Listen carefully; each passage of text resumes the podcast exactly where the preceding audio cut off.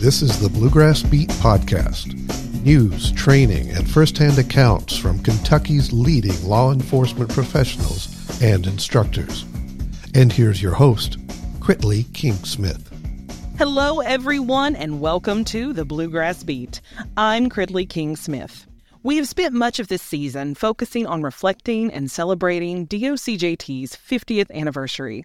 Without question, one of the most important moments in DOCJT and law enforcement history was the introduction of the Peace Officer Professional Standards, known to many of us as POPs. The standards, which include physical requirements and suitability screenings, marked a turning point from the good old boy days to a professional, galvanized police force capable of protecting their communities and working together across agencies when and if needed. Joining me to discuss the creation and impact of POPs is arguably one of the most influential to its inception, former Commissioner of the Department of Criminal Justice Training, John Bizzack.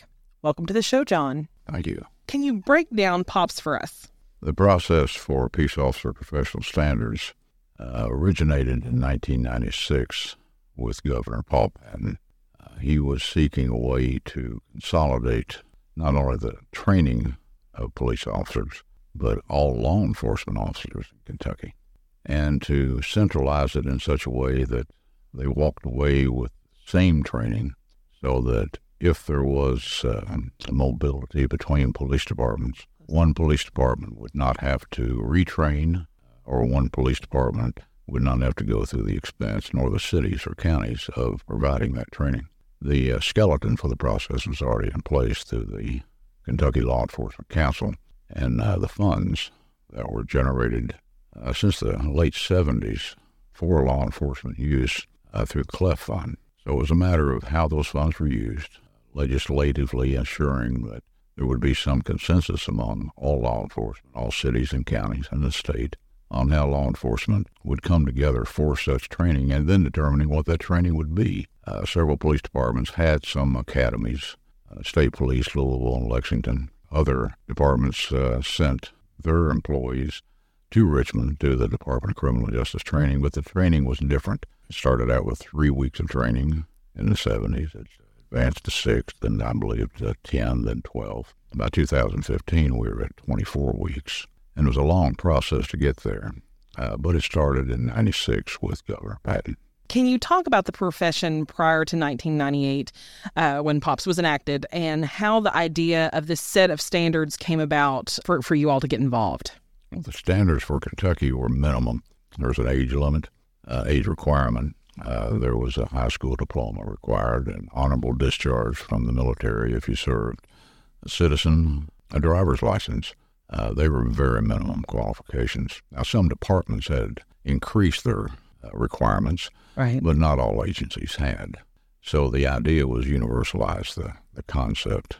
Getting there became a process of pulling together the associations that represented police in Kentucky, uh, as well as the legislature, Fraternal Order of Police, uh, virtually representatives from any association affiliated with law enforcement. And that brought in the county judges, that brought in mayors, uh, that brought in several people from Frankfort. It was about a year and a half process of meetings, hammering out the issues of how to arrive at something that was structured in a way that was fair to the communities, didn't cost all the communities the money except for the time that they paid police officers to be in the academy as that process grew, the CLEF Fund uh, was found capable of funding everything, including the expansion of the training facility in Richmond. There were about four drafts to the legislation. We had, um, I believe it was 18 sponsors for the legislation. Uh, it was introduced, and it still was massaged after it was introduced between both houses. But what we walked away with were standards that were higher than had ever been achieved in Kentucky, and it uniformed the qualifications to be a police officer, which importantly brought in the sheriff's departments across the state. And with 120 of them, uh, there was some concern because these were uh, elected officials right. who ran the sheriff's departments. Many times, when those officials either had longevity, they would keep the same deputies. Uh, sometimes when they changed, uh, all new deputies came in, and the qualifications for being a deputy were uh, pretty minimal. Um, the FOP had their own concerns, thinking that this was going to uh, perhaps too universalize standards and uh, cause existing officers to uh, not be qualified. But there was grandfathering that had to occur. And by the time the chiefs, which was um, actually a whole new corps of police chiefs in Kentucky, and if it hadn't been a whole new corps, it was slowly getting there in the late 90s and early 2000s. Uh, there was unanimous support when it was finished on, on how we should proceed. And that unanimous support bled over into the legislative influence that got the bill passed. And with uh, Governor Patton's help for two administrations, which he was the first governor to be able to succeed himself, and did. So we had a full eight years to get this implemented, and it took eight years to get it implemented uh, and get the facilities expanded to accommodate and to restructure the CLEF. How did you all go about creating the standards and deciding on what was necessary uh, as the benchmarks? Well, there wasn't any longer a need for a small group of people to sit down and say, here's what you need. That process never worked, and it didn't work fairly for everybody. Uh, we did what was called a job task analysis, and this analysis involved every police agency in the state. The requirement was to determine what they felt was necessary in the way of training and rank those things so that we could determine if these were selected, how many days, how many weeks, how many hours would be devoted to that specific training before we could say a person was certified to effectually be a police officer in the state of Kentucky. That took about a year and a half. And those uh, standards is what was incorporated into the Peace Officer Professional Standards legislation, uh, which included all the background of investigation, polygraphs, psychological evaluation, physical fitness was a big issue to come overcome, and continue training. Because to do this without any follow-up training to keep people updated, just as a, a continuing education, uh, there was no incentive, and the big incentive was that CLEF Fund paid officers as much as $2,500 in addition to the salary they were paid to continue those education credits and that was done through a, a fee that was attached to uh, insurance on cars and homes uh, that most people didn't even know existed, and uh, it generated millions. Now, you mentioned that you all had support in getting POPs established. Did you face any resistance? If so, how did you overcome any pushback and gain that support that got it pushed through? Well, the resistance wasn't to the idea of advancing police training culture of policing is where the resistance came from. Uh, many thought that three weeks was plenty. We had a contingent who thought three weeks was too much of annual training or just basic training. But the culture itself is the primary determinant of an officer's behavior. So we didn't just assault and attack the issue of more training was being asked for, requested, and uh, liability issues demanded it we attacked the issue that we had to change the mind of the police culture. And that began with the officers themselves, not necessarily just the chiefs or the sheriffs. And that seems like a monumental task trying to take on, you know, shifting a culture of an entire profession. Well, it, it was a monumental task and it remains such. Uh, the culture over the last 20, 25, 26 years has changed significantly. And a lot of that is due to the fact that they pick and choose now. It's not a profession that anybody can get into. It has standards that must be met in order before you can even be hired. And we have the ability now in the state that if a person is hired and he cannot pass the training, there's still an issue as whether or not a city or a county municipality who has law enforcement officers should employ him. If he can't pass the training, he or she the liability issues are significant. So the training has to increase its um, abilities. The people who do the training have to be trained in a different way to teach a facilitation style training. And the training has to be uniform every single class. And then there's that expansion of annual in service training, which no longer can be just updates on what the legislation is, uh, new techniques, or what's happening in other parts of the country. This has to keep up with a growing population in a circumstance that wasn't the same in 1998, nor 2000, nor 2010.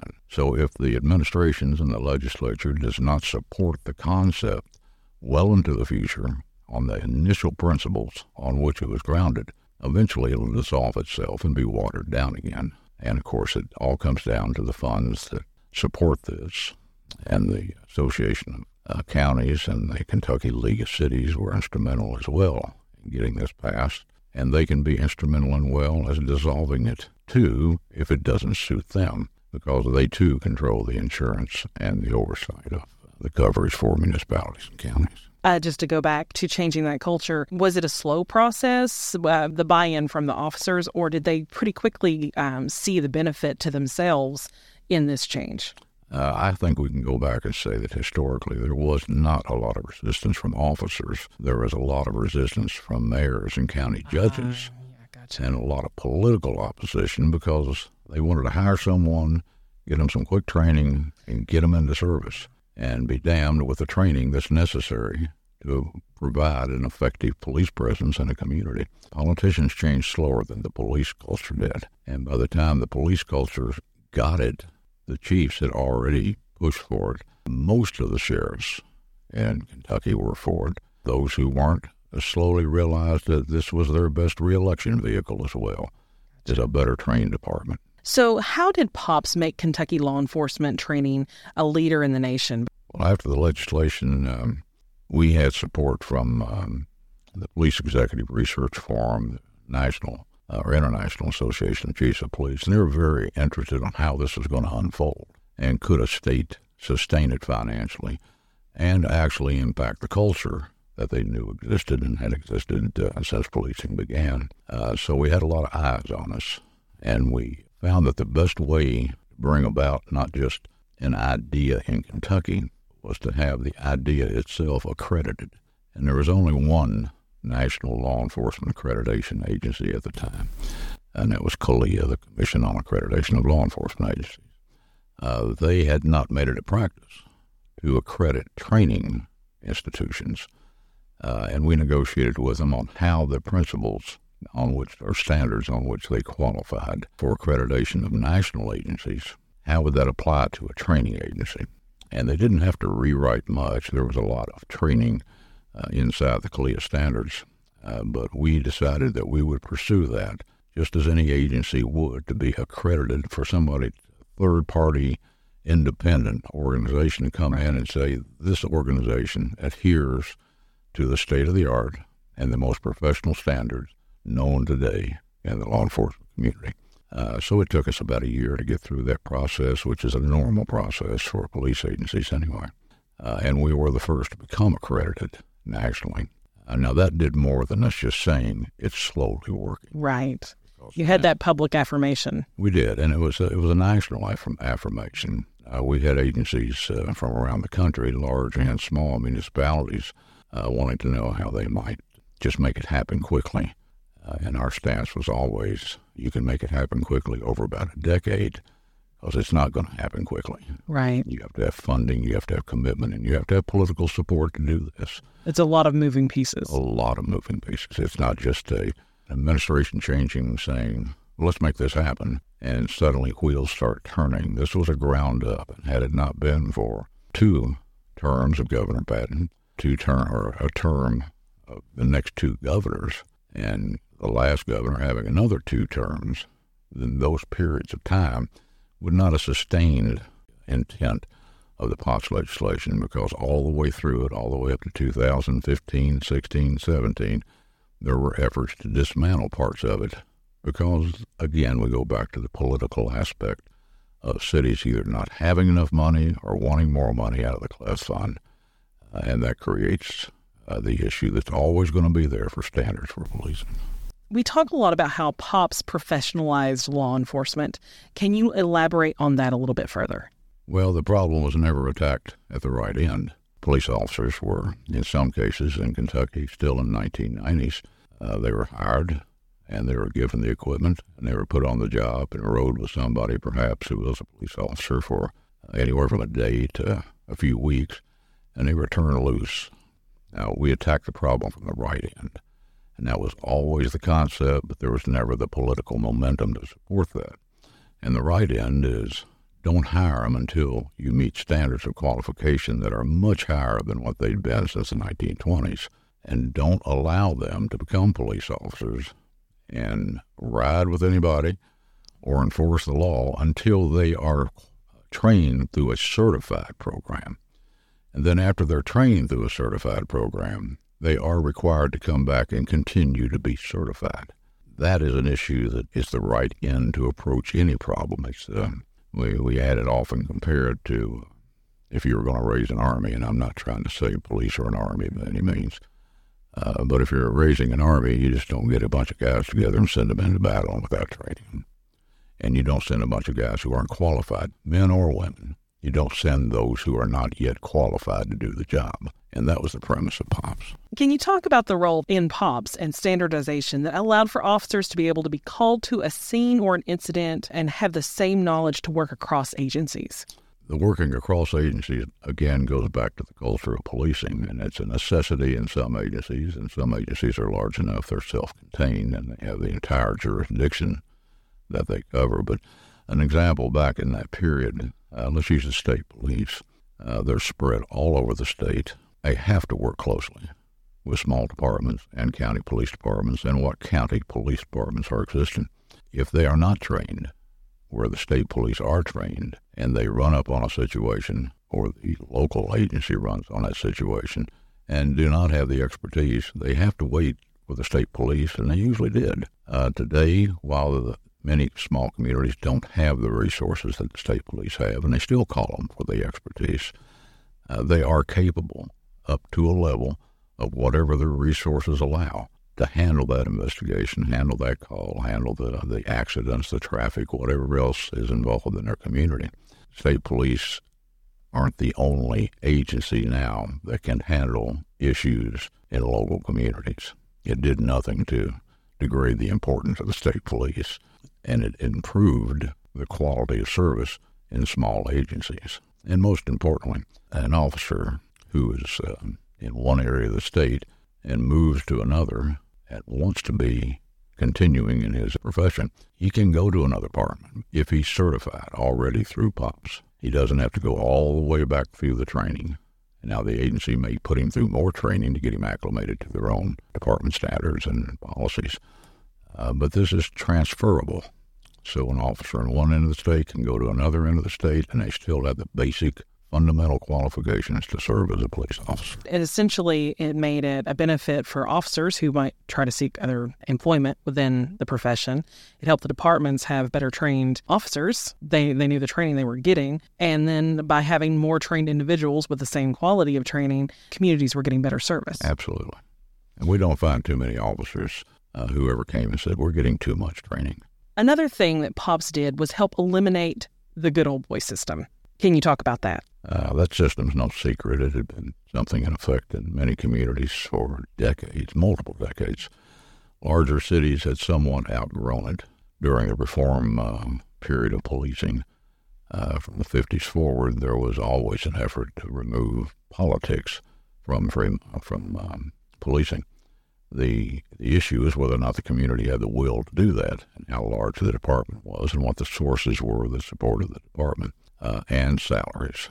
Salaries uh, continue today to need to be improved for policing, uh, but they have improved immensely since 1990s, and certainly after the POP standards legislation. Uh, I think the biggest thing that helped eliminate perception of good old boy culture in policing is that not everybody who was a good old boy could be a policeman. And if you had to meet standards, and cities and counties and were held to those standards, uh, they had no choice. There was no more just hiring people because they were friends. What made the selection and hiring practices portion of POP so important?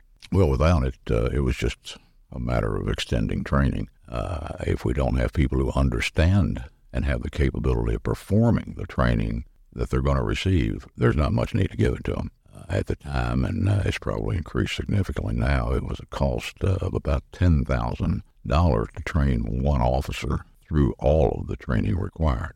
that's a pretty significant investment to hire somebody who may not have the aptitude, the skills, or the capabilities right. to even understand what they're being trained in, and then go back to the department and try to apply something that they maybe just barely got through. What made this initiative so important to you? I mean, your name is so connected to the POP standards. Um, what made this something that you wanted to push forward yourself to be part of your legacy? Well, I wasn't particularly looking for a legacy as much as uh, the 25 years I'd spent as a police officer.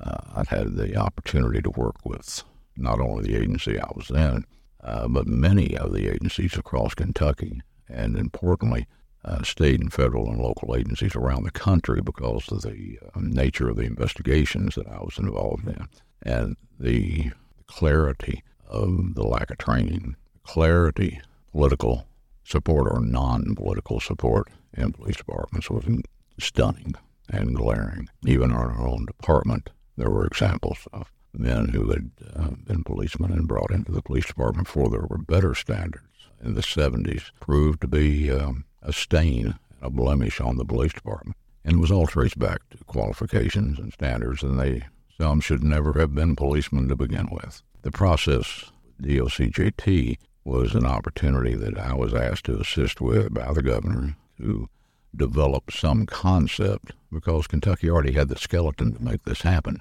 It just had not progressed to that point yet. So I, I was motivated by just a career of seeing what it should be versus what it wasn't and how it could improve. And we fortunately had the entire skeleton and scaffolding there to do it. It just required a consolidation of effort to make it happen. What was it like to watch all this effort come in to, to this profession that you had devoted so much of your life to and to see these this progression take place? Well, the most rewarding part was that we brought in so many new people into the department, uh, and they advanced into positions of responsibility up through the executive staff. And many of these people came from police agencies, not just from Kentucky, but around the country. We had people move here to become part of the criminal justice training process. They were highly qualified because they came from departments that already had this, or they were already serving in training capacities in other agencies or in other associations. So the people that we'd amassed from about 2000 through 2012, 13 uh, were a very significant core of instructors with high qualifications to teach high qualifications. But more importantly, we put together a core of people who were genuinely interested in doing something in service or government in an important area, and we were able to consolidate that into one department, and it sustained it for years. What did you feel like was your most significant accomplishment during your law enforcement career? And where would you like to see the profession go in the future? Um, surviving it, the longevity of both careers, fortunate enough not to be injured or a victim of, of things that can happen to police. The highlight is just seeing that policing in the state has improved immensely. And I, I think one of the greatest things about seeing things improve is that people who come into it later don't know what it was like before. So they think the way it is today was the way it's always been. And we see that with a lot of young officers around the state who I, I, I, see on a regular basis and have contact with. Some had no idea that at one time, barely three weeks of training was all that was required to be a police officer, because after going through the extensive training they go through today, we haven't found anybody who says we need less training. So, thank you so much for taking the time to talk with us today, John. Certainly. Thank you for asking me. And everyone, thank you for listening. More information about today's topic can be found in this episode's show notes. Remember, you can find us on DOCJT's website under the training tab, on Apple Podcast, and on Spotify. Until next time, I'm Critley King Smith, and you have been listening to the Bluegrass Beat. We hope you join us again. We strive to make this podcast entertaining and informative. If you would like to reach us with a comment or suggestion, contact us via the link in the show notes. You can subscribe to the Bluegrass Beat wherever you listen to podcasts. This has been a Team Kentucky and Department of Criminal Justice Training production.